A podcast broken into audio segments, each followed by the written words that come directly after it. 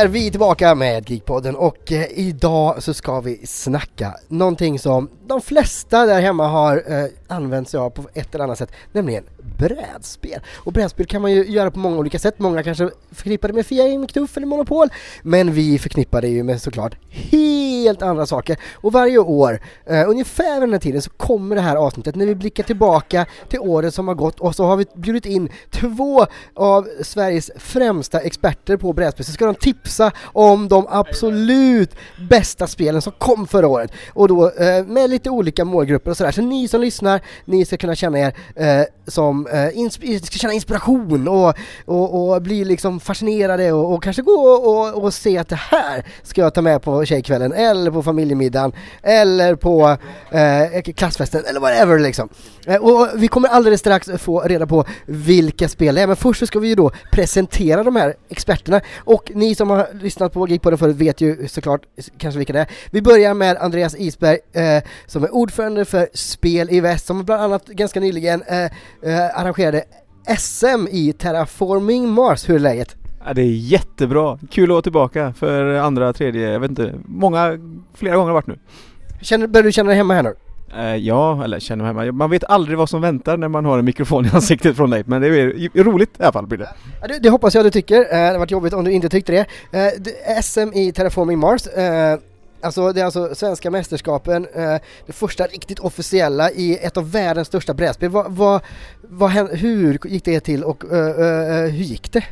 Eh, det var eh, otroligt mycket jobb under en lång höst och sen som kulminerade i en jättestor turnering. Det kom 62 personer från stora delar av Sverige och andra ställen, en från USA som längst. Och till slut så vann eh, en från Göteborg, Peter Karlsson, vann Bucklan. Och de här fyra främsta skickades till VM också om jag inte minns fel. Ja, vi fick ju inte heta VM nu, det heter ju Champions Cup heter det. Så att eh, det var nio, de fyra bästa spelarna från nio nationer runt om i världen. Och eh, nu denna helgen som kommer eh, så är två av svenskarna kvalificerat sig till slutspel. Så det blir otroligt spännande. Ja, det, det, är ju magiskt, det är magiskt. Eh, sen då till vänster om mig så sitter ju då vår andra gäst, det är ju en annan världskändis, eh, det är youtubern eh, Board Games with Niramas, eller Josef som han egentligen heter. Eh, och eh, hur är läget med dig? Jo, det är allt bra. Jag äter goda köttbullar här och ja, så att det... Ja, han sitter och äter köttbullar då, fick vi reda på nu. Det, det får ni försöka visualisera lite grann framför er. Eh, du, du, kör ju din Youtube-kanal och du har gjort det ganska länge. Hur har det, hur, hur har det gått det senaste året sen vi såg sist? Eh, oj, senaste året har det gått jättebra.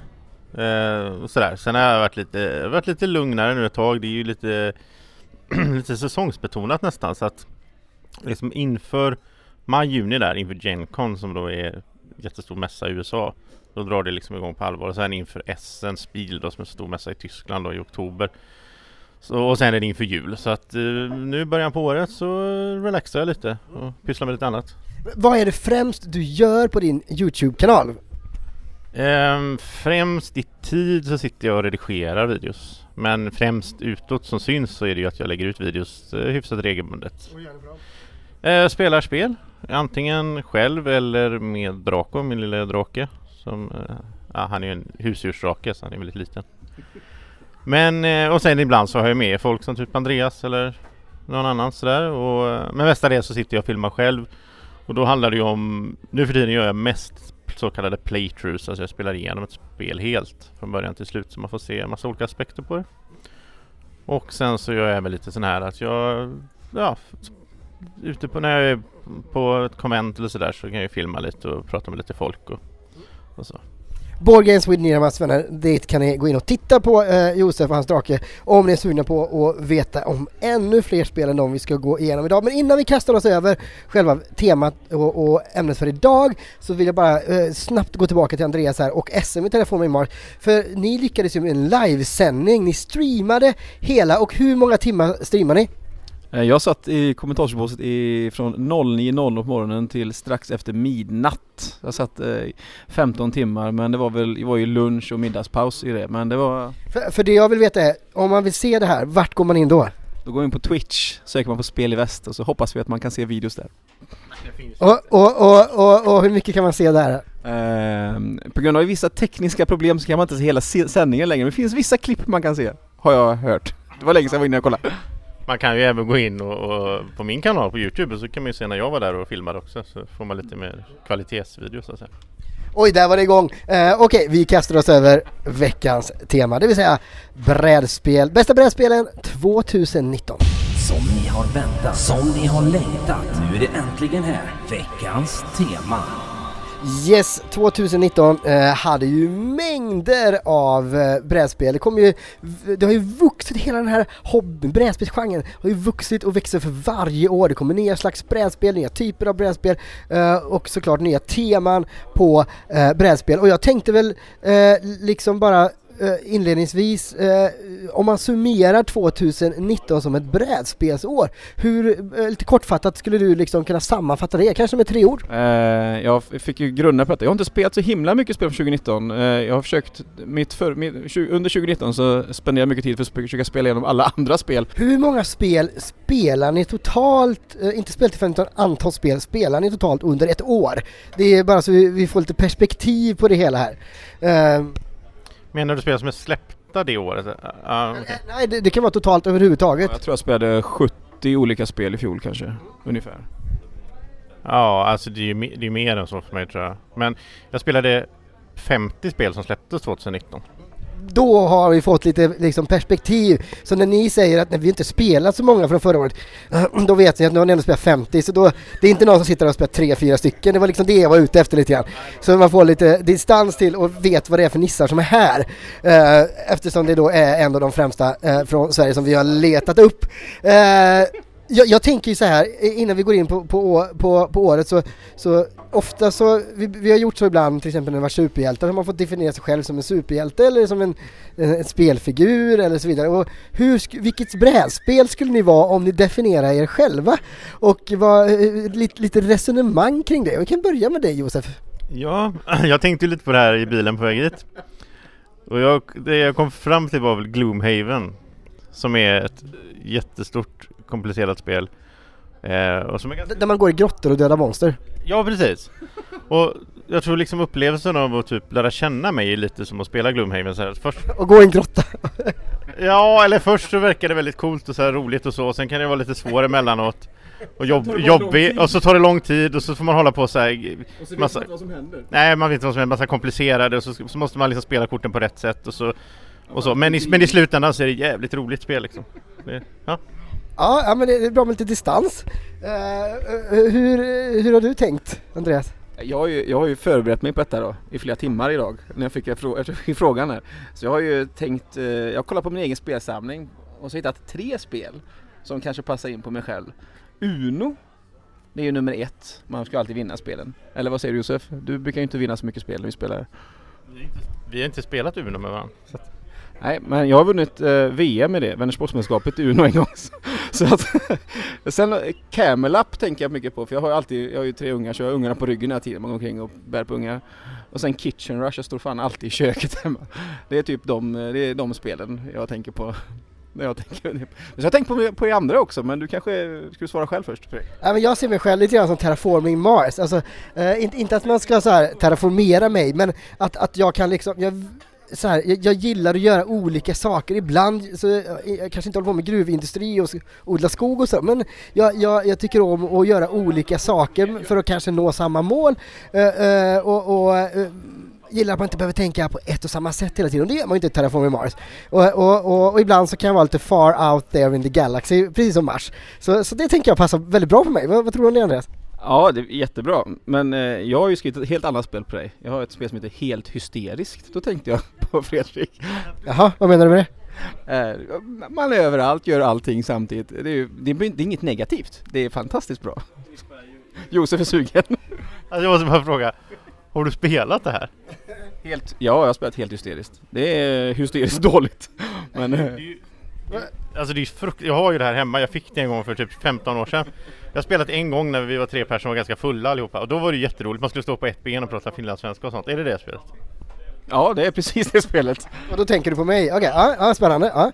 Sen- Ja, och sen har jag tänkt lite grann, eh, det är inte mitt spel men jag har tänkt lite på Josef i världsregeringen. Det är ett spel med, Josef är ju lite, han håller på med politik och sånt där. Han gillar att bestämma och tycka och sådär, det tänkte jag. Men det gör du också i Fredrik. Så att det, det var, sen har jag kommit på, tänkt på massa spel som man inte vill vara. Jag har ju spel i, i, man vill ju, man vill ju inte vara for sale. Det låter jättedåligt att vara for sale. och sen så kanske man inte vill vara The Resistance, vill man vara The Resistance? Motståndet vill man ju alltid vara, framförallt om man är i opposition som, som eh, både jag och eh, Josef kan vara ibland. Eh, och eh, tydligen så var ju jag då helt hysteriskt, eh, Andreas var Kitchen Rush och eh, Josef, eh, du var Gloomhaven, ja man gick i en grotta och lite grann så såg han sig själv. Eh, då, då, kastar vi oss över 2019 nu då. Eh, för där har vi kommit eh, eh, med en rad spel och ni kommer få nämna två eh, spel var och sen enas ni om ett. Eh, och eh, eh, vi, vi gör så att vi börjar med dig Andreas. Vad är det första spelet du har att tipsa våra lyssnare om i år? Wingspan skulle jag vilja prata om först. Eh, ett spel som kom ut precis i början av året, så det känns gammalt nästan, men det kom ut i januari. Eh, det är ett spel som handlar om att... Eh, vi kan börja med, vilken målgrupp först? Målgrupp, det passar alla. Det är ett, fam det är ett familjespel. Det, det har blivit en världssuccé detta. Det spelas av nästan alla personer runt om i hela världen. Um, ja, det skulle jag vilja tipsa om. Det är första tips. Vill du berätta lite om vad det är för något så att de som lyssnar inte bara jaha det var ju ett intressant tips, vad gör man? Eh, det är ett spel ehm, där man det är, ett, det är ett kortspel egentligen. Ehm, det finns en lek med 200 kort i eh, med fåglar. Alla fåglar, det finns 200 olika fåglar ungefär.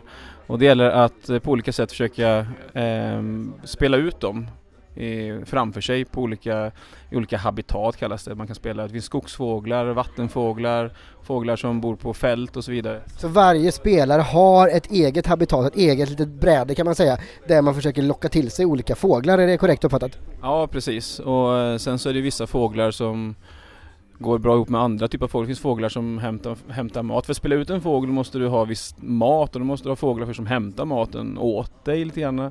Och sen måste du hitta mer, du måste liksom dra nya fåglar från den här leken. Då finns det vattenfåglarna väldigt bra på det och sen så måste du ha ägg för att kunna få spela ut mer fåglar och eh, då är, då är fälten bra då. Så att eh, Ja, det är ett spel. Kan man lägga ut en örn som, eller någon, någon fågel som äter ägg till exempel för att hindra andra spelare från att få lägga ut sina fåglar? Ja, det är ganska, ganska lite interaktion mellan spelare. Det är väldigt lite negativt så men eh, du kan definitivt göra på dina egna. Du kan liksom, eh, Äta upp dina egna ägg, jättedumt. Ja fast du kanske får mer utav det när du gör det. Det finns, eh, det finns alltid olika sätt. Jag måste ställa en fråga här. Kan man pakta? Eh, man kan alltid pakta i spel. Josef. Eh, och det gillar ju Fredrik, det vet jag ju. Um, men det här spelet är fantastiskt bra. Jag spelade väldigt mycket på två, spelade ihop med min, med min fru. Hon är också en gamer, hon, spelar, hon har väl spelat 50 olika spel i fjol kanske Men det är ett spel som för oss tar ungefär 40 minuter att spela. Vi kan spela det över en kopp kaffe. Ungefär. Man kan spela upp till fem personer. Uh, jag tänkte börja spela det med vår dotter. Vår dotter är fem nu. Uh, jag tror det funkar för alla. Det har fått det fick ju pris för i det, största tyska kritikerpriset fick det, Spieles Jahres. Ehm, och det är en kvinnlig designer, El Elizabeth Hargraves tror hon heter. Uh, det är mycket med det här spelet som fått väldigt mycket eh, bass eller vad man kan kalla det. det. Det har skrivits artiklar i det i alla stora tidningar liksom i USA, i nu är jag inte jag fågelskådare då, men eh, låt säga att det finns en, en, en tidning som heter Birds eller någonting. Alla de största tidningarna som, som har fåglar som skrivit om det här spelet har fått en superspridning. Men det intressanta är ju då såklart, vad, eh, okej okay, nu fattar jag temat och sådär, men vad är det som är så himla roligt med det? Varför tipsar du om det här? Vad, vad är det som är behållningen med det här förutom att det, att det är väldigt snyggt och det är fina fåglar? Det är ju ett, det är ett litet pussel att få ihop detta. Det är mål, alltså ditt mål under spelet är ju att försöka få ut så mycket fåglar som möjligt. Eller få fåglar, och kombination med att fåglarna ska lägga så mycket ägg som möjligt. Men att kunna få ut, så att du, sitter, så att du har fem kort på hand. Och sen att pusslet att kanske få ut alla de här fåglarna under spelets gång är väldigt, det är väldigt, intress väldigt intressant och det är ganska intuitivt. Att jag kan ju lägga till så att vi pratar ju en, del, en hel del om Terraforming Mars eh, till och från. Det här har ju vissa likheter med Terraforming Mars. Eh, har du spelat det Fredrik? Jag spelar Terraforming Mars, ja. Wingspan? Nej, jag tror du skulle gilla Wingspan också. Det, det är lite lättsammare Terraforming Mars kan man säga. Eh, det är snabbare och det är färre beslut och så, färre saker att välja på. Men, men det finns likheter, alltså det är ju det här med man på engelska så pratar man om tablåbildning eller du bygger upp en, ja, en tablå med kort helt enkelt framför dig. I det här fallet så gör du det då tre olika, alltså, tre habitat liksom, så olika typer av terräng som då vissa fåglar tycker om att bo i och så. Så att, ja, det finns en likhet där som är intressant. För mig, jag tycker det här är bra och det var nummer 10 på min topp 10-lista som jag gjorde runt jul där på spel som släpptes förra året. För det, eh, om, om, man bara säger eh, lite olika taktiker då som man kan använda, alltså, om vi säger två olika eh, sätt att vinna det här på. Och, eh, eh vad, vill du nämna några? Ja, olika sätt i spelet. Ett, ett är att gå att försöka få fåglar som lägger så mycket ägg som möjligt. Varje ägg är värt ett poäng. Varje fågel i sig är värd ett visst antal poäng att spela ut men sen, är, sen kan all, olika fågelarter ha mycket, vissa är ju lägg, äggläggare, de kan ju samla mycket ägg. Och då kan man ju försöka hitta en strategi genom att, som bygger på att du Få ut väldigt mycket, mycket ägg. Om man ska gå lite, lite detaljer på hur det, fun hur det funkar då. Um, det är väldigt simpelt. När det är din tur så finns det fyra olika saker man kan göra. Man kan hämta mat, man kan lägga ägg, man kan eh, dra kort ur kort, alltså leken, hämta, alltså få nya fåglar till hand. Eller så kan man spela ut en fågel. Men det som är intressant, och låt säga att jag har spelat ut två fåglar i skogen där då. I skogen, det är där man går och hämtar mat. Så går jag och hämtar mat. Och ju fler fåglar jag har på den raden där, alltså i skogen, ju mer mat hämtar de. Och sen så får jag även aktivera alla fåglar jag spelat ut där i ordning varje gång. Så det är väldigt det är, det är en skön känsla hela tiden för man har spelat ut, man har, man har liksom på något sätt lyckats komma på hur man ska få ut de här fåglarna på de här raderna, alltså i skogen och vattnet och allting. Och sen får man använda dem gång på gång på gång och det engine, eh, engine builder säger man på engelska, det är motorbyggande. Alltså det är, och det är, den är väldigt tillfredsställande och man får använda den ganska många gånger under ganska kort tid. För normalt sett i andra spel så, typ Terraforming Mars är ju två timmar att spela och då spenderar man väldigt mycket tid för att få igång motorn. Det tar väldigt lång tid när man kommer igång. Här är det ganska direkt liksom. Det tar efter 10 minuter, en kvart så är du inne i motorn så den blir bara bättre och bättre och går och spinner snabbare liksom. Och det, det är den stora behållningen för mig i alla fall, att hitta kombinationen av fåglar och lägga dem på rätt ordning för att de aktiveras i en viss turordning och sådär. Men det är lite detaljer men det, det är väl det som är det bästa med spelet tror jag. Så första spelet ut ikväll är ett familjespel, Wingspan för upp till fem personer som tar ungefär 20 minuter att spela. Då har vi eh, dessutom, eh, ska vi eh, ha en dödsexpert som bara glider in så här i avsnittet och säger hej. Hej! Jag kommer ju knappt kunna vara med någonting men jag tänkte komma förbi och säga hej och, och eh, nu alla som lyssnar, ni ser fram emot en mycket spännande episod. Även om det, jag tror inte det är så mycket död, eller är det det Josef? Ja, lite kan man allt få in. Jo, jo, jag har ju faktiskt ett krigsspel med så att ja. Vi hade ju en fråga förut Erik om hur man skulle definiera sig själv om man var ett brädspel och där tänkte vi ändå att du skulle få komma till tals eftersom du var en dödsexpert. Vilket brädspel förknippar du dig själv med? Är det Dark Souls eller är det... Eh, Andreas såg sig själv som Uno. Ja, du, ser, du ser Erik som ett spel, vilket då? Jag, jag känner inte Erik så jätteväl men eh, jag har skrivit ett spel på Erik. Jag har gått ut på min egen spelsamling då. Och jag tänker så här, du är lite så här, du kommer alltid vara instrosande, glider runt, lite carpe diem, tänker jag när jag tänker på dig. Fånga dagen då på latin. Så tänker jag när jag tänker på Erik. Ja, det låter jättebra, det låter jättebra. Eh, dödsexpertmässigt så kanske, vad heter det, då, då ska det vara, åh nu glömmer ni kommer kunna den här låttiteln. Man måste rädda världen undan Cthulhu. Eh, det finns ju två eh, sådana, vad är det den heter? Elder Science, Elder Science tänker jag på. Ja. Den kanske är då med min, min roll på, i Geekpodden kanske. Men, men Carpe Diem låter ju jättebra. Så en blandning mellan demoner och Fånga Dagen? Ja precis. Gå till första spelet nu. Uh, jag, jag ska äta pommes frites. Gå och ät pommes frites. Erik kanske dyker upp mer här i, i avsnittet allt eftersom här. Uh, ja, nej. Ja. Uh, då så gör vi så att vi hoppar till spel nummer två och då är det Josefs tur. Vad är det för slags spel som du ska presentera och vad är det för spel? Ja, nej men nu har jag inte bestämt någon ordning men jag kan ju ta krigsspelet då eftersom vi kom in på det här lite med död och så. Eh, spelet heter Undaunted. Un vad? Undaunted, det betyder typ orädd. Ja, ja. och eh, Eh, Norm, och Dante Norman det heter det, för det är det första i en serie. Så det här handlar, utspelar sig i Normandie strax efter eh, landstigningen av amerikanerna. Så. Alltså. Och sen kommer det komma ett, nästa här kommer att utspela sig i Nordafrika. Och Så en, det är två tvåspelarspel. En är amerikan och en är tysk. Normalt sett skulle gillar jag inte alls det här temat. Jag tycker inte det är kul att sitta och leka eh, andra världskriget. Eller krig överhuvudtaget. Om det inte är påhittade krig kan jag tycka okej, okay, om det är sådana här rymdvarelser och så. Men eh, det som jag har gjort att jag fastnat för det här spelet det är ju framförallt då spelsmekanik eh, som är så kallad lekbyggande eller deckbuilding som heter på engelska. Där du bygger en lek men du gör, de har gjort, det, de har gjort en hel del twister på, det finns då Dominion som är ett väldigt känt spel som man bygger lek och som liksom grundade genren egentligen, kom 2007, något sånt. Och eh, i Undaunted så har de gjort en hel del twister på det klassiska upplägget. Så bland annat så eh, funkar det som så att vi har ett spelplan som består av plattor så att säga med olika terräng på. Det kan vara bondgårdar och häckar och grejer. Det är klassiskt så här som det är liksom andra världskrigs eh, Normandiespel. Eh, och på min tur så kommer jag ha eh, dra fyra kort från min lek. Och vi börjar med lite olika lekar beroende på att tyskarna kan ha vissa kort och amerikanerna vissa kort. Och sen väljer jag ett av de här korten som jag offrar så att säga, som jag spelar ut i början för att då möter båda spelarna för att se vem har högt, spelat ut högst kort för att få initiativ och få vara den som börjar i, i den omgången. Så de bra korten att använda under, under omgången, de har ju också ett högt initiativnummer. Så det är alltid en avvägning. Vill jag gå först eller vill jag gå sist? Och det är väldigt viktigt att gå först många gånger. Spelets mål rent så här som ett krigsspel är som Battlefield om man har spelat det på datorn. Eh, det handlar om att ta kontrollpunkter, så olika punkter ute på kartan som du ska kontrollera. När du kontrollerar ett visst antal punkter så symboliserar det, representerar att du har vunnit slaget liksom om, om den här lilla franska byn eller vad det är man slåss om. Eh, och sen har man då sina tre kort kvar på handen och med dem kan man då spela ut vilken ordning man vill för att då aktivera sina soldater som är ute på brädet. Så jag har till exempel en, en rifleman.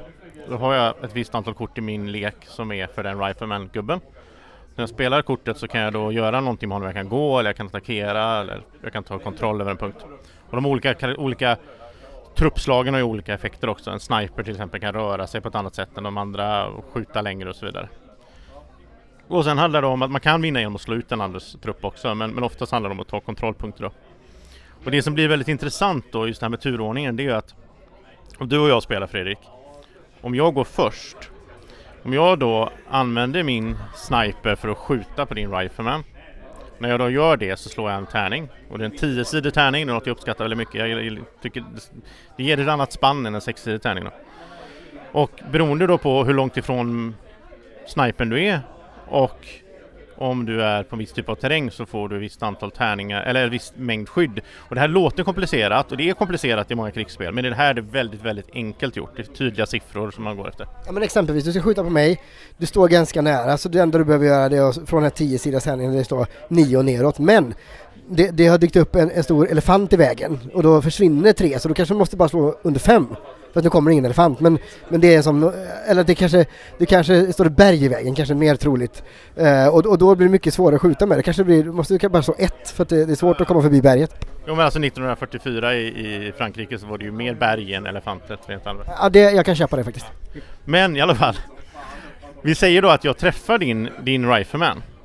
Då måste du i första, du blir inte direkt av med din plupp ute på brädet. Utan det första som händer är att du blir av med ett kort som representerar din rifleman alltså som du kan aktivera honom med.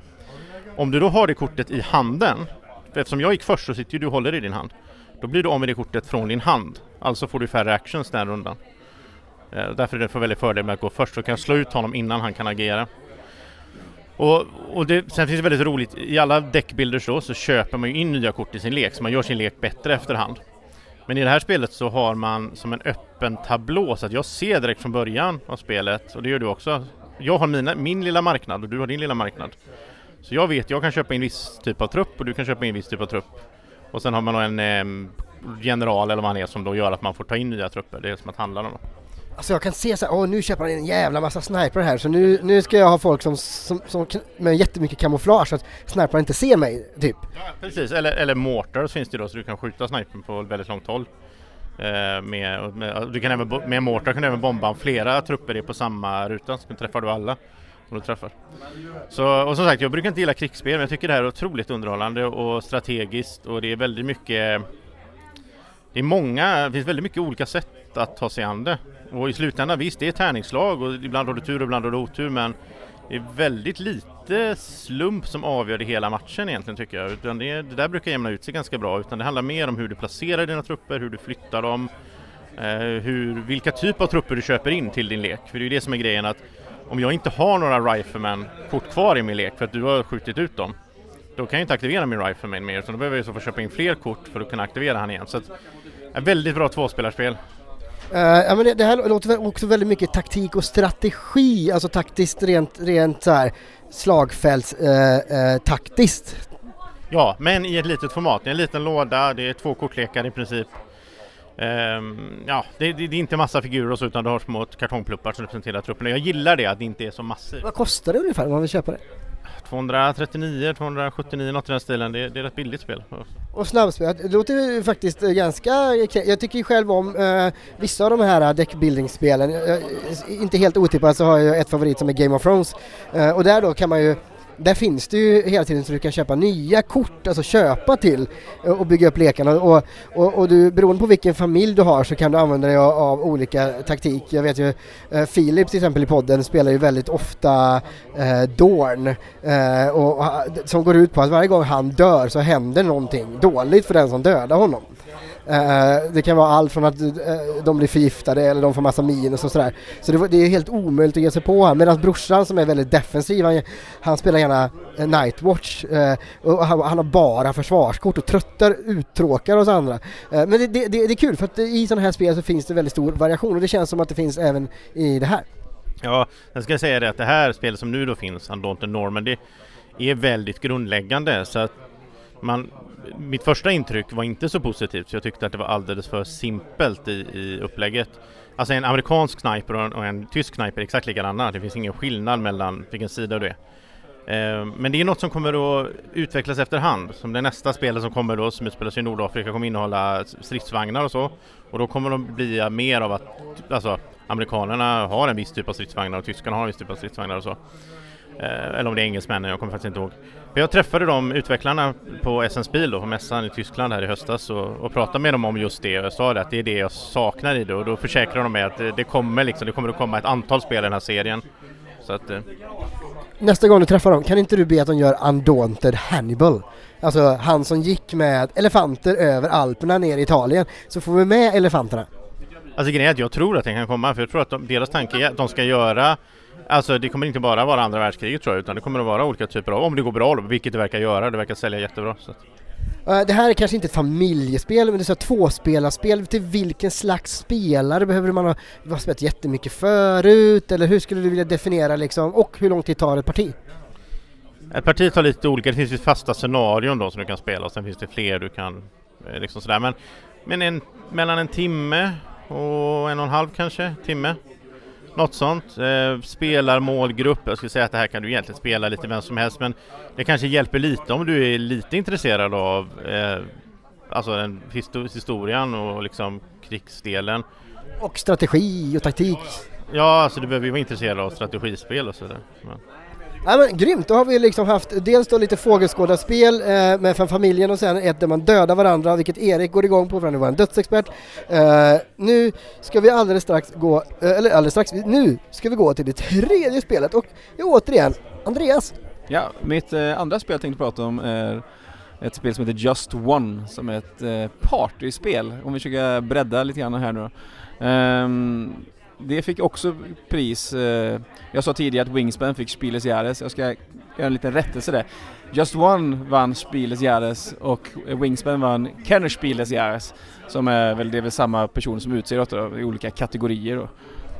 Alltså vad mainstream du är. Du har alltså valt de två spelare som vann tyska spelpriser. Och tyst, vi kan säga att det här är typ Oscarsgalan för brädspel så det är inte så här någon obskyr tysk uh, sunkig festival utan det är ganska, det är typ jättefina priser som, som Andreas uh, norpar ifrån. Ja, jag inser att jag kört säk säkra kort idag. Men det kan vara skönt att köra säkra kort ibland för det är inte alltid man gör det. Ja, men... Säkra kort, haha! ja. Nej men Just One är ett partyspel som är eh, upp till, jag tror att det är, man är upp till sju spelare man kan vara samtidigt. Sen har jag spelat på många fler. Man kan spela tillsammans och så vidare. Men det är väldigt, väldigt, väldigt, väldigt simpelt. Det är um, ett spel där man ska samarbeta, ganska ovanligt. Så det är ett partyspel som handlar om att man ska samarbeta så att alla ska försöka det är inte så att man ska försöka sätta dit någon och så vidare utan man ska försöka, liksom, man vinner tillsammans eller förlorar tillsammans. Uh, och det är supersimpla regler så att man ska försöka beskriva detta lite snabbt. Eh, låt säga att vi tre spelar här. Um, så drar jag ett kort, det finns, slum, det finns en kortlek med massvis med, med, med kort och med, med, med ord liksom. Till exempel så drar jag kanske ord, jag, jag kanske drar kortet Tokyo. Jag får inte se kortet. Utan jag sätter det i en liten, en liten sån hållare framför mig och jag vet inte vilket kort jag har dragit. Det är lite dåligt att vi är bara tre stycken, men låt säga att vi skulle vara sju personer på bordet här. Då är ni sex personer som sitter där och ni ser att jag, det står Tokyo här. Och så ska ni på något sätt kunna ge mig ledtrådar så ni har eh, Då kanske jag säger, tänker såhär, Ginsha är bra för det ligger ju mitt i Tokyo, det är deras rikaste område. Ja precis. Deras Östermalm typ. Precis. Och, så, och så tänker du det, och så skriver du det på en liten, eh, på en grej du skriver, jag kommer inte ihåg om det är papper eller någonting. Um, och sen så skriver Josef också samma sak. Och sen så skriver fyra andra personer olika saker som är några andra saker. Sen... Harajuku kanske? Och, och sen eh, så kommer jag in i fas där ni, då, då, måste jag blunda, jag som har kortet Tokyo ska blunda lite grann. Då visar ni upp varandra, alltså alla, alla ledtrådar ni har skrivit visar ni upp för varandra.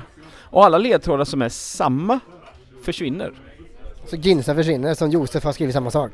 Ja, för det var Josefs fel då, eller så var det ditt fel, eller så tänkte ni likadant. Så hela behållningen med spelet här då, så att... I... För att vara säker på att överhuvudtaget ledtrådarna kommer fram så måste du hitta på någonting extremt originellt. Så säg till exempel att du får fram Ronaldo, fotbollsspelaren. Och, och, fotboll tänker jag, men då tänker alla andra det också, blir det inga ledtrådar. Utan då får man tänka så här. Ja men eh, okej okay, jag tar någonting, jag tar, jag tar domare, det kan ju vara vad som helst så det blir skitsvårt. Ja, eller, eller så kanske någon, det kanske är bra att någon skriver fotbollen då. Bara inte två skriver fotboll. Det är ju det som är... Jo men all, vem, vem, vem är dum nog och tänker fotboll? För det vet man att det kommer alla andra skriva. Och då kommer ingen skriva det. Men det är det som händer i gruppen, när man spelar, man, man spelar och spelar och det finns, finns ett poängsystem men det kan man bara kasta ut genom fönstret. Det är ingen som bryr sig om egentligen hur poängen funkar. Det är bara roligt att se hur man lyckas hela tiden. Och efter ett tag man spelar så hamnar man i lite så, man är i en rytm ett meta runt bordet. Man vill inse liksom vilk, vem är det som brukar göra de mer uppenbara sakerna och så vidare. Och sen så gäller det också att det är förstås lite bättre när man känner spelarna runt bordet. Alltså, det, man är mycket, oftast mycket bättre på att ge ledtrådar om man kan om man känner personen man ger ledtråden till då. Men det är inget, det är inget krav. Det är ett väldigt bra sätt att bryta isen på um, en för, förfest eller vad som helst liksom. Um. Det här är...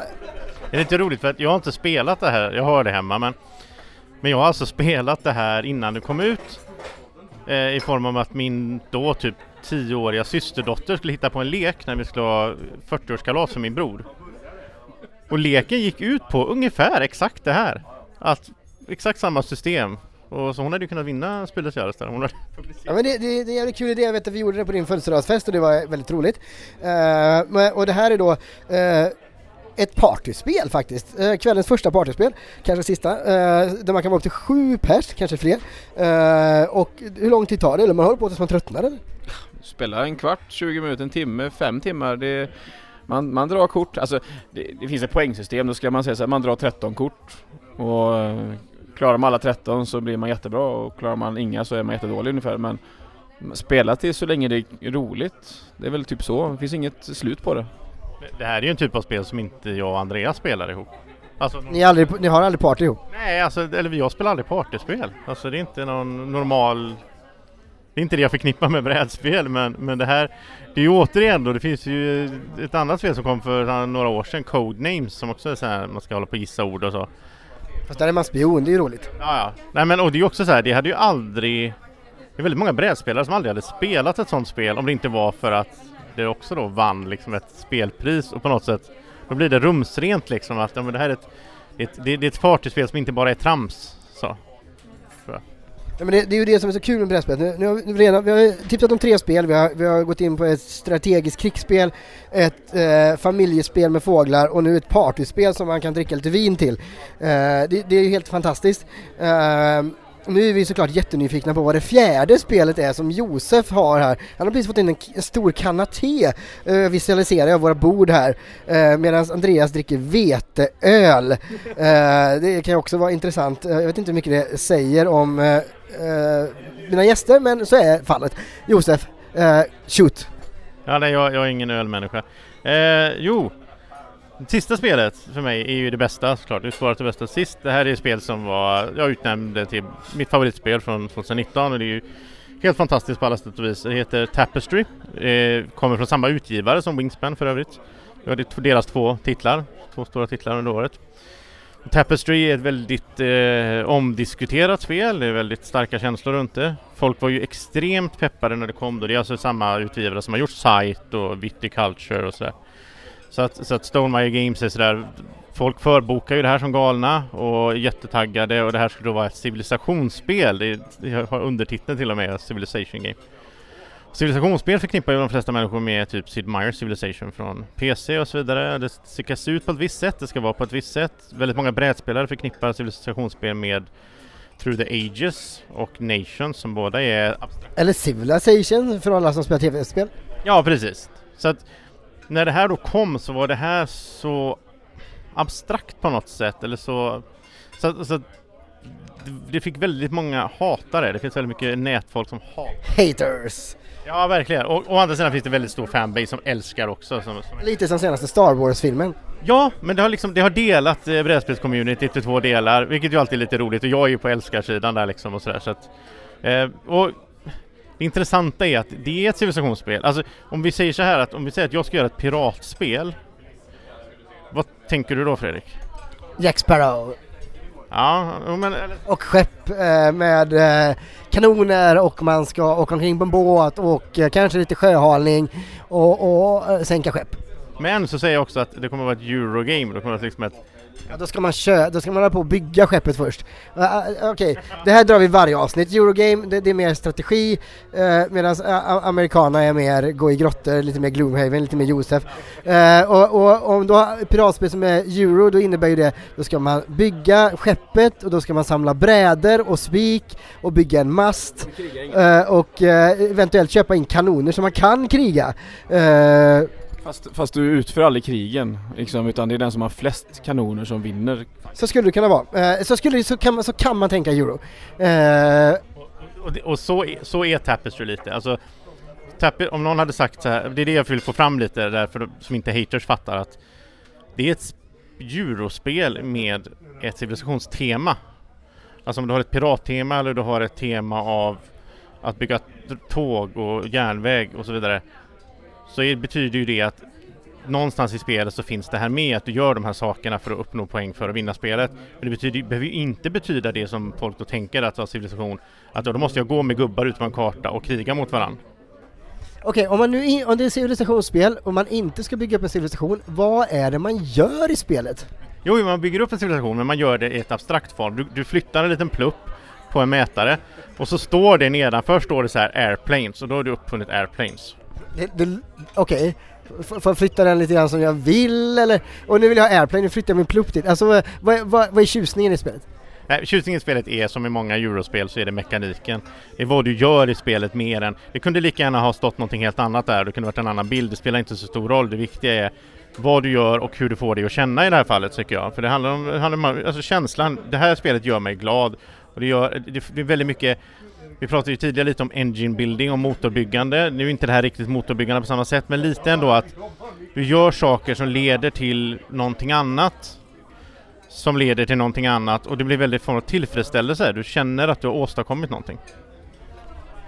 Ja, det, i, i, I spelet så finns det ju de här plupparna Josef pratade om. Det finns ju fyra pluppar man kan flytta på. Det är fyra olika eh, saker man kan göra. Man kan, man kan explorera ut. Olika, med, alltså olika staplar man går upp på liksom.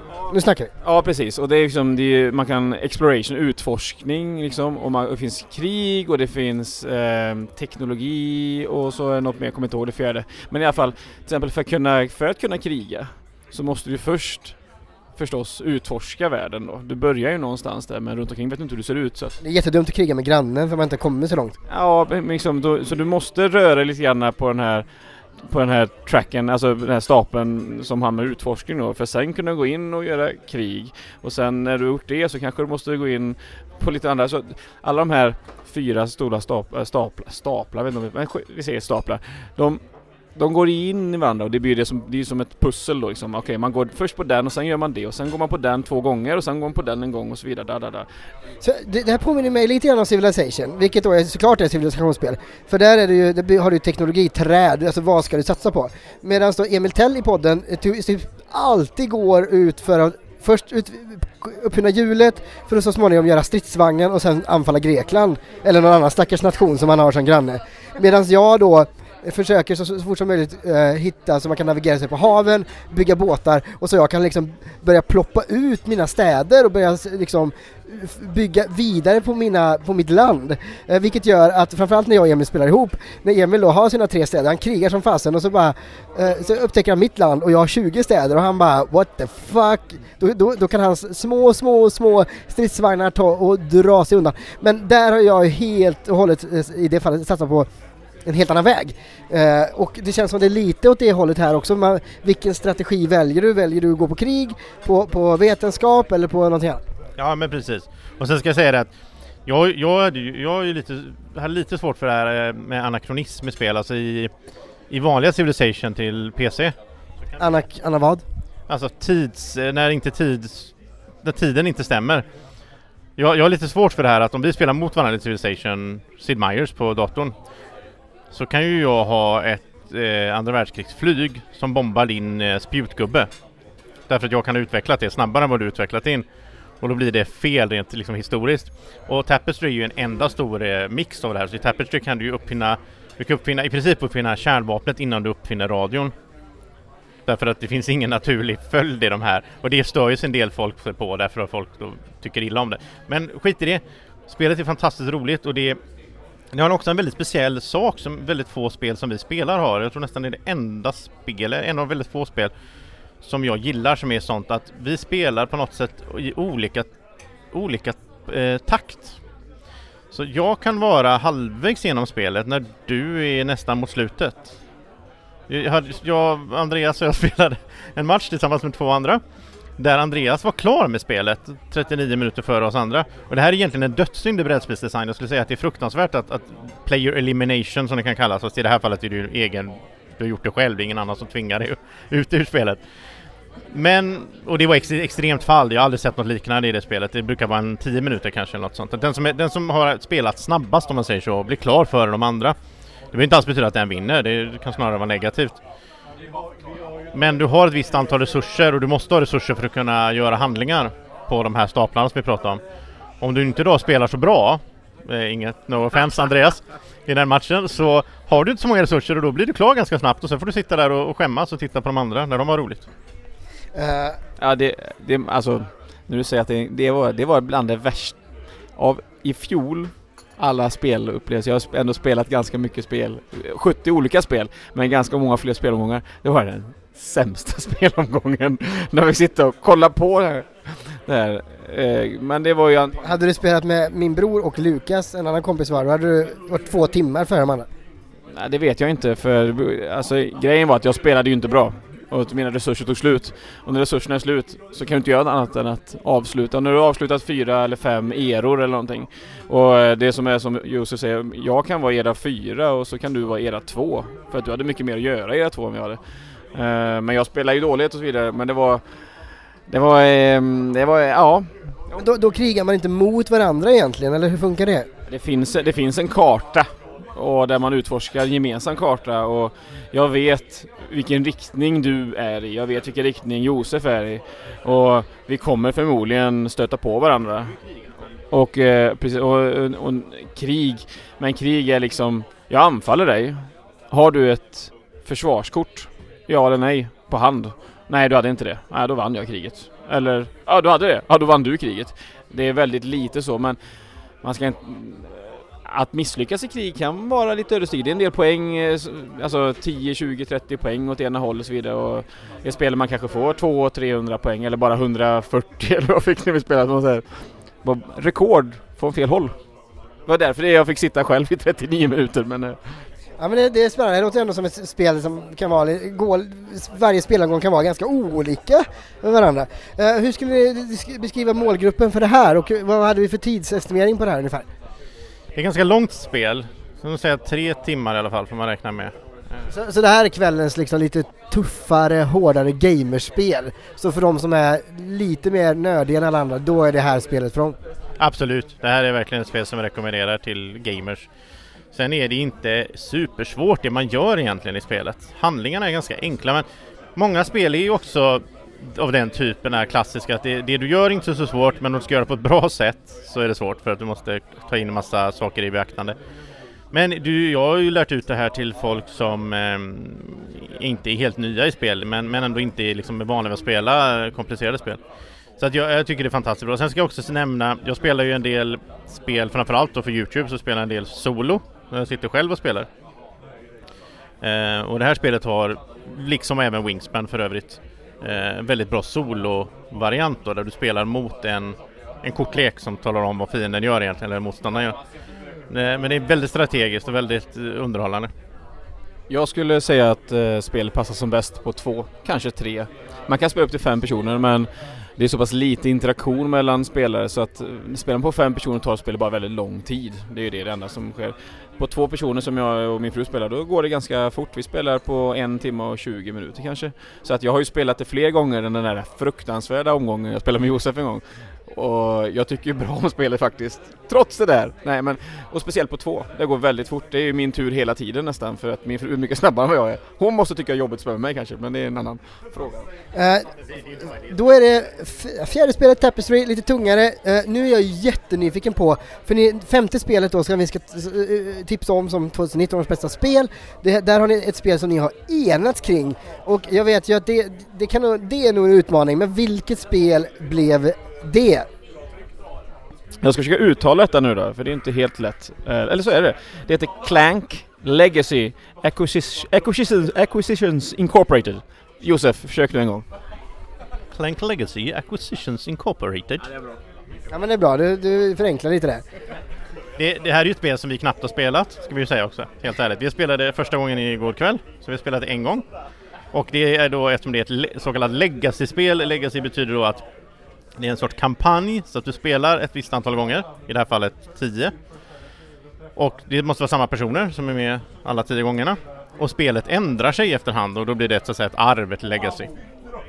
Men, men, men innan, innan vi bara går in på allt hur det funkar, liksom så här, Clank är ju ett fantastiskt spel. Det finns ett spel som heter bara Clank. Clank, eh, The Deck Building Game eller vad det kallas. Clank. Och detta är ju den senaste iterationen av spelet. Det finns Clank och så finns det Clanking Space och expansioner hit och dit med saker och ting. Och spelet är ju väldigt roligt som det är, så det är vanliga Clank.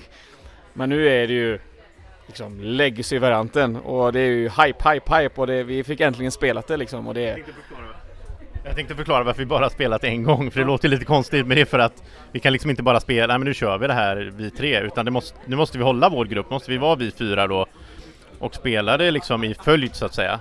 Och, och, nästa gång vi spelar då, då kommer ju saker som vi gjorde igår har ju ändrat världen för evigt. Vi har satt klistermärken på brädet och så. Så att när vi har rivit sönder kort så vissa kort finns inte längre och vissa nya kort har kommit till för de har vi öppnat en liten låda så drog vi upp kort där. Så det, det är jättehäftigt och det, det jag ska säga så här. Jag har spelat ett, framförallt ett stort spel innan då. Eh, Pandemic Legacy. Som jag tyckte var fantastiskt bra. Mm, och, och då, jag, jag, gillar verkligen det där. Jag vet att en del människor tycker inte om de här river sönder spelkomponenter. Jag tycker det är underbart för det är på något sätt det är, så, det är, det är den inställning jag vill ha till spel. Ett spel är precis som en biobiljett eller som ett antal öl eller vad det nu är man, man vill ägna sig åt som är underhållande under tiden och sen är det bra så. Man måste inte ha en stor fin samling hemma med spel som man aldrig spelar.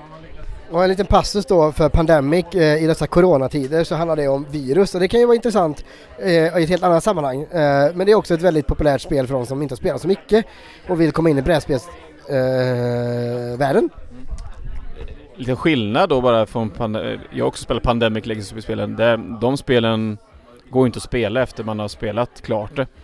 Clank Legacy. Det som är roligt då, så, låt säga att vi skulle spela här, vi spelar tio omgångar och, och så borde bredvid det, de, de sitter och käkar det. De spelar också detta. Vi kommer ha varsin kopia av Clank som går att spela. kartan kommer se annorlunda ut. För att när du klistrade och byggde vägar och vad du nu gjorde i spelet någon gång, ändrade saker permanent, så fick du ju de kanske, kanske stöta på samma val. Inte säkert om de ens stötte på sakerna, beror på vad de, vad de valde att göra under spelets gång, men och de kanske tog andra beslut också. Så att vi kommer ha Clank-spelet eh, båda två, men kanske inte likadant. Och det är väl en sak som man kan faktiskt... Det är inte... Många förknippar Legacy att det, man spelar och sen är det klart. Det här kommer man kunna spela efteråt i alla fall. Sen är det klank. Eh, men okej, temat då? Vad är temat? Vad är det för, vad är det för, för, för värld vi rör oss i och vad, vad ska man göra? Eh, original-Clank, eh, det är en borg eller slott eller någonting. Man kommer in och ska... Man ska gå in och hitta skatter. Och så är det en drake. Josef, han, han kan detta. Han har... Alltså klänk är... i- Ja, klank betyder skrammel det handlar om att du gör ljud när du går ner i grottan och eftersom du då gör ljud så symboliserar du, symboliserar du det genom att ta en av dina små kuber som du har i din spelarfärg.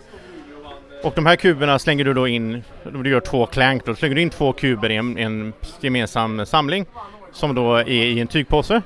Och sen när det händer olika saker, man går runt i grottan, så kommer draken som bor i grottan att vakna och, och vara förbannad. Och då drar man kuber från den här påsen. Om då din färg dras, då får du den lika mycket skada som antal kuber som drogs. Och det här är egentligen Drakborgen, Dan Glimnes eh, klassiska svenska spel från 70-talet som någon, inte helt säker på vem det är nu, men någon amerikan tror jag, som har gjort Clank. Tror, nej, det är fransmän tror jag. Re, Renegade Games? Ja, i alla fall. De har egentligen tagit, alltså det är samma grundidé. Eh, det här att du ska ta dig in i en grotta, du ska hitta skatter och ta dig ut innan du dör. Och den är ju väldigt rolig. Den var jättepopulär med Drakborgen och är jättepopulär med Clank och, och temat då i första spelet är fantasy, du är små dvärgar eller vad det är som ska ner och- i den här grottan eller så finns det olika expansioner, det kan vara Spindelns grotta eller det kan vara... Små dvärgar.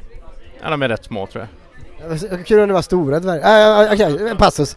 Och, men, och sen finns det då Clank in Space, då ska du ta dig ombord på någon ond så här rymdimperiet, typ deras eh, skepp och så ska du springa runt där och hacka deras datorer och, så, och fly med sådana här poddar liksom ut från skeppet innan, eh, innan de liksom eh, har ihjäl dig på något sätt. Med något så, här. så att idén är där och i, i Clank Legacy så är det fantasy-miljön då. Det är ju de här core incorporate-grejen är ju då att vi har eh, små franchise-företag som går ut på att jaga skatter. Och eh, ja, det är väldigt roligt också. Det är också en grej med Clank, att de är väldigt humoristiska. I Clank in Space till exempel så finns det Finns det kort, det är ju en deckbilder som sagt, du köper in kort och spelar kort för olika effekter. Det Finns det kort där Ja, då kan det vara bild på två, två jedis typ som står och slåss med, eller två liksom, en, det kan vara liksom Darth Vader och någon slåss med lightsabers men så heter det någonting annat. Det är mycket parodier på liksom Star Trek, Star Wars. Men, men, men Clank Legacy nu då, fantasy, det, du går in i en borg, det är en drake där, gör du ljud så kommer draken äta upp dig. Uh, vad, vad, vad är det som är det absolut roligaste med det här spelet?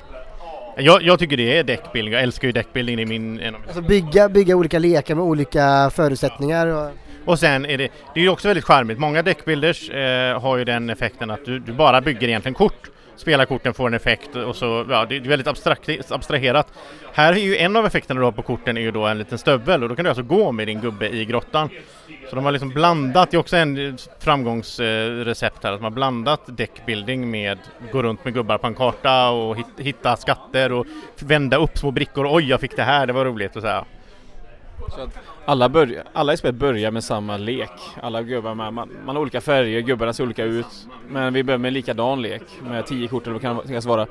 Och eh, vissa av de här korten är bara dåliga, vissa kort kan man, är stövlar man kan röra sig och så vidare. Sen så under din tur så kan du då bygga din lek och då kanske du köper in kort som gör att du får, kan röra dig snabbare, alltså fler stövlar på dina kort, eller ikoner. Men det kanske även ger dig eh, klank då. Och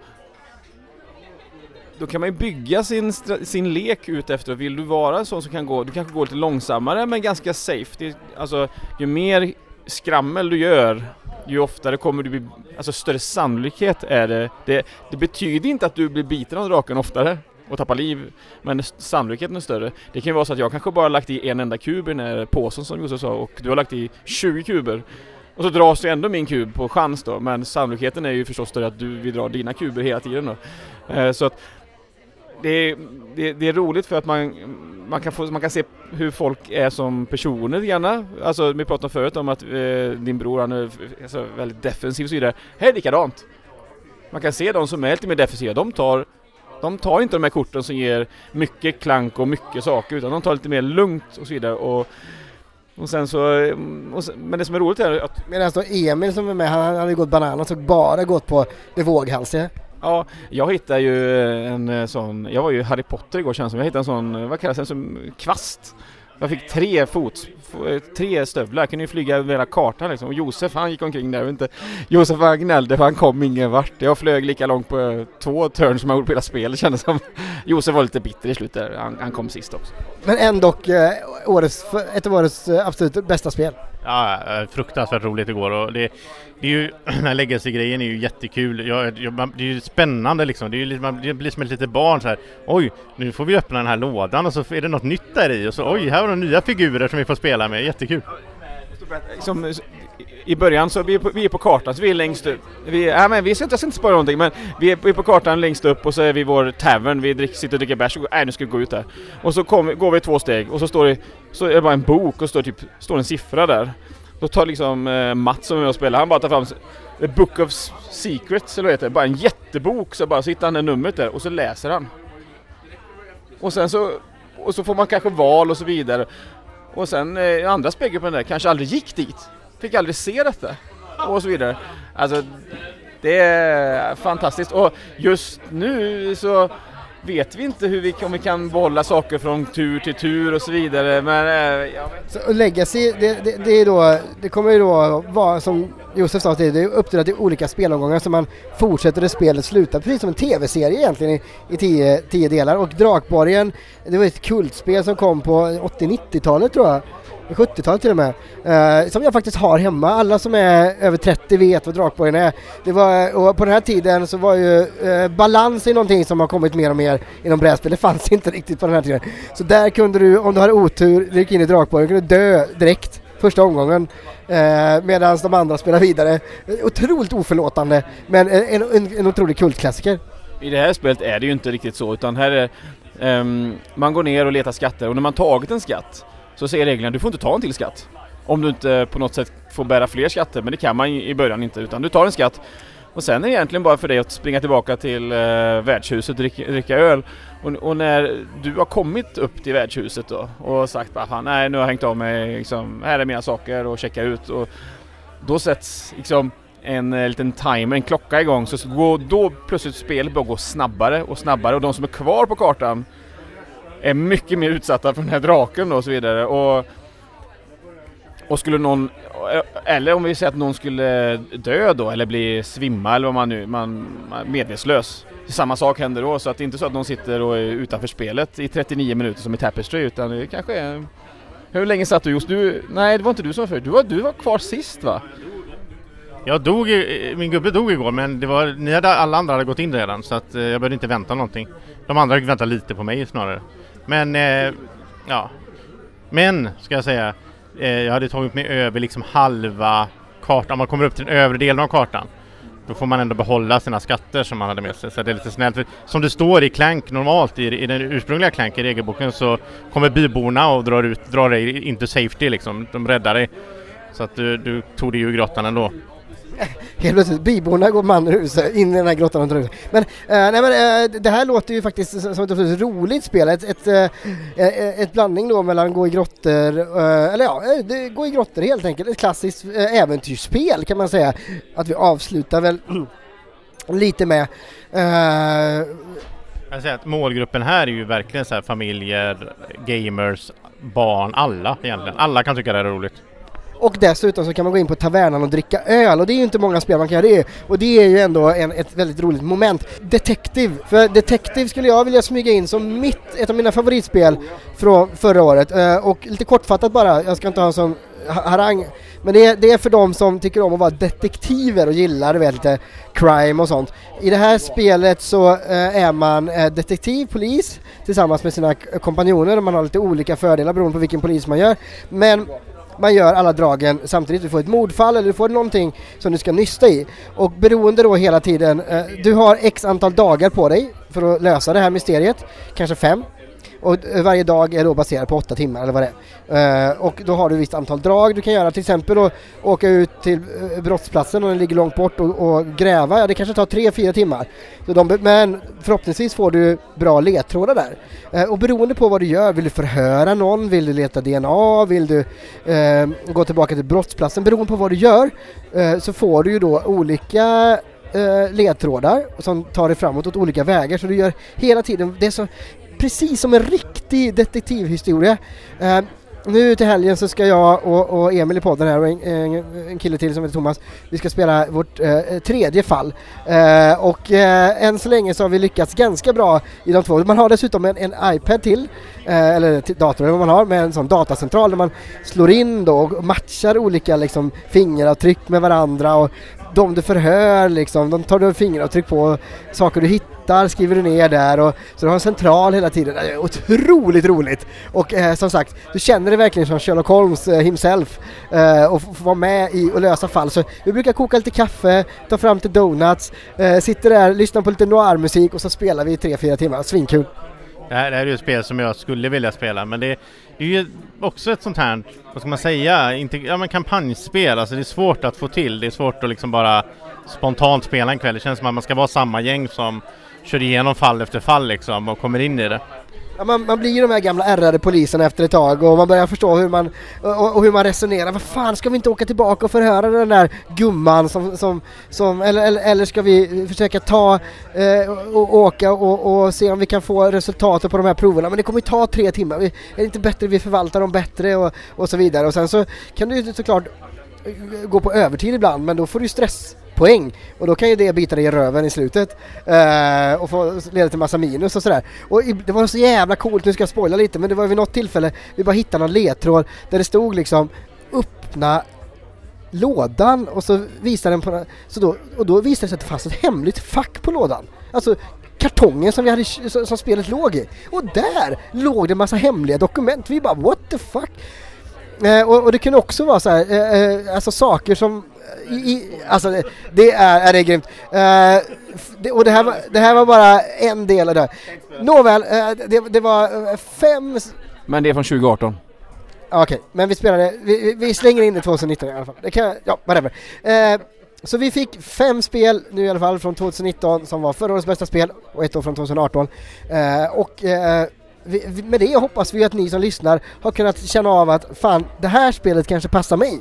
Det här vill jag ha på förfesten, det här vill jag ha när jag spelar med min kompis på tu man hand i stugan i sommar när vi åkte iväg till eh, västkusten. Eller det här spelet drar jag med familjen när, när farmor är på besök eller vad det nu kan vara.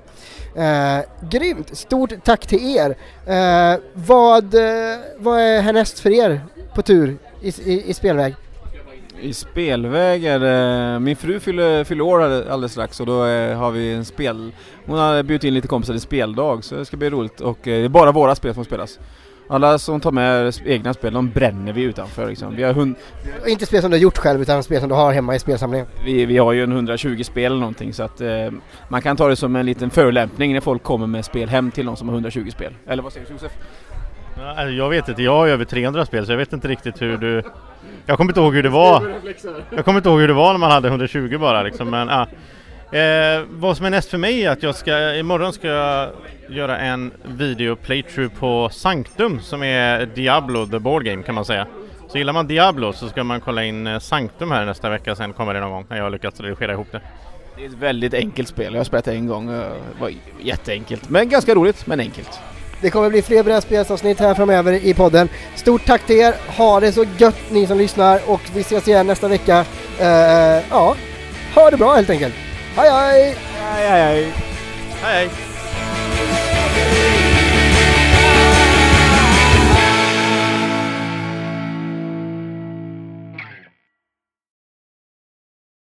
Eh, hoppas, jag, jag förstår förstås att det varit ett fantastiskt avsnitt för alla där ute i etern eller vad man ska kalla det.